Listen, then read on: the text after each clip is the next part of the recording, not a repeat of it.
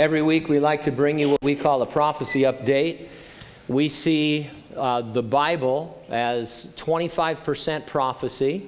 80% of those prophecies have already been fulfilled to the letter, leaving about 20% last day's prophecies, which obviously will also be fulfilled. So, as you're reading the Bible, you would expect to see news and trends in the world corroborating what uh, is going to happen in the near future. And, and you actually you do. Now, we talk a lot about technology that sounds eerily like the mark of the beast from the book of the Revelation.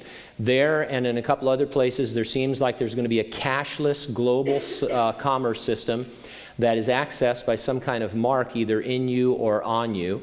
Uh, and we talk a lot about this because if we were in the 40s, 1948 especially, we'd talk about Israel all the time in our prophecy updates because that was happening then. That was a big deal when God brought the nation of Israel back into existence uh, as a fulfillment of very definite prophecies. But now we live in a time when uh, all these amazing technological advances are being made that show us, hey, this could actually happen. And in fact, it's been implemented in some cases. And so, uh, what I want to do today is just establish that it's not just tech nuts that are into this, or it's not a fringe thing, it's, it's actually mainstream. Uh, and the, re- uh, the way I can do that is uh, there's an article recently in the Wall Street Journal, which is a solid, sort of conservative, mainstream publication and they're starting to notice this trend. And the article uh, on their trends page was about implantable RFID chips, and it was titled, When Information Storage Gets Under Your Skin. The reporter noted, and I quote, There is no comprehensive data on how many people have RFID implants in their bodies, but retailers estimate the total is 30,000 to 50,000 globally. Now, that's not a lot of people uh, when you think of the world's population, but it's a lot more people than I would have guessed having implantable RFID chips. Those are those little grain of rice sized chips that you put under your skin, and they're read by an RFID reader, and they can be programmed to do just about anything. Start your car, open your door, use the copy machine, uh, whatever you can do electronically, you can do with that. The article went on to discuss a few of the things we've already reported on, like the Dutch businessman who has multiple implants, and the Scandinavian guy who boards SAS flights by using the RFID chip embedded in him rather than uh, buying a ticket. It also predicted that, and I quote, while many adults are repelled by the idea of manipulating a perfectly healthy body part, young people may accept it as they do most technology surrounding them. And so this is true.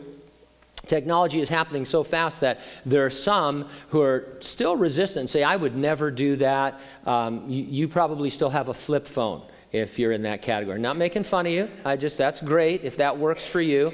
Uh, but uh, the younger generation, they're willing to give up any privacy, any freedom. Just, hey, just give me the latest technology on my skin, under my skin, wherever it is, so that I can do Facebook and Instagram and Snapchat uh, as quickly as possible. And so this is the trend. The trend is towards uh, some kind of an electronic solution that will leave us in a cashless society uh, with a wave of our hand or a facial scan or something like that as we're going through the line.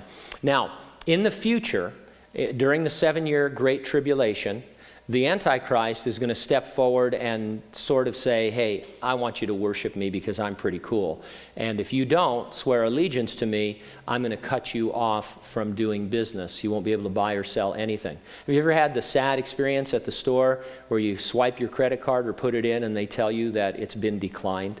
Maybe you got it hacked or something like that. Uh, I mean, isn't that embarrassing? You're, you're there at Save Mart, you put your card in, and they always say, they don't whisper to you so that, you know, you can save face. They always go, your card's been declined. not it's not working or there's something wrong. It's been declined. In fact, it says seize this card. You know, I mean, if you feel like it's terrible, and you're like, and then you start making excuses like, oh, that, oh, wrong card. What an idiot I am. You know, will you take cash? And and it's crazy. Well, in the, in the tribulation, it's not going to be funny. not only won't be able to buy or sell anything, but you'll be completely identifiable wherever the Antichrist wants to find you to persecute and kill you. Now, the good news for us as Christians, Jesus promised us that he would come and resurrect the church and rapture living believers before any part of the Great Tribulation. And so that is our expectation, that is our blessed hope, and that is what purifies us, meaning as we think about it, it keeps us uh, thinking pure thoughts about the Lord and about our walk with Him.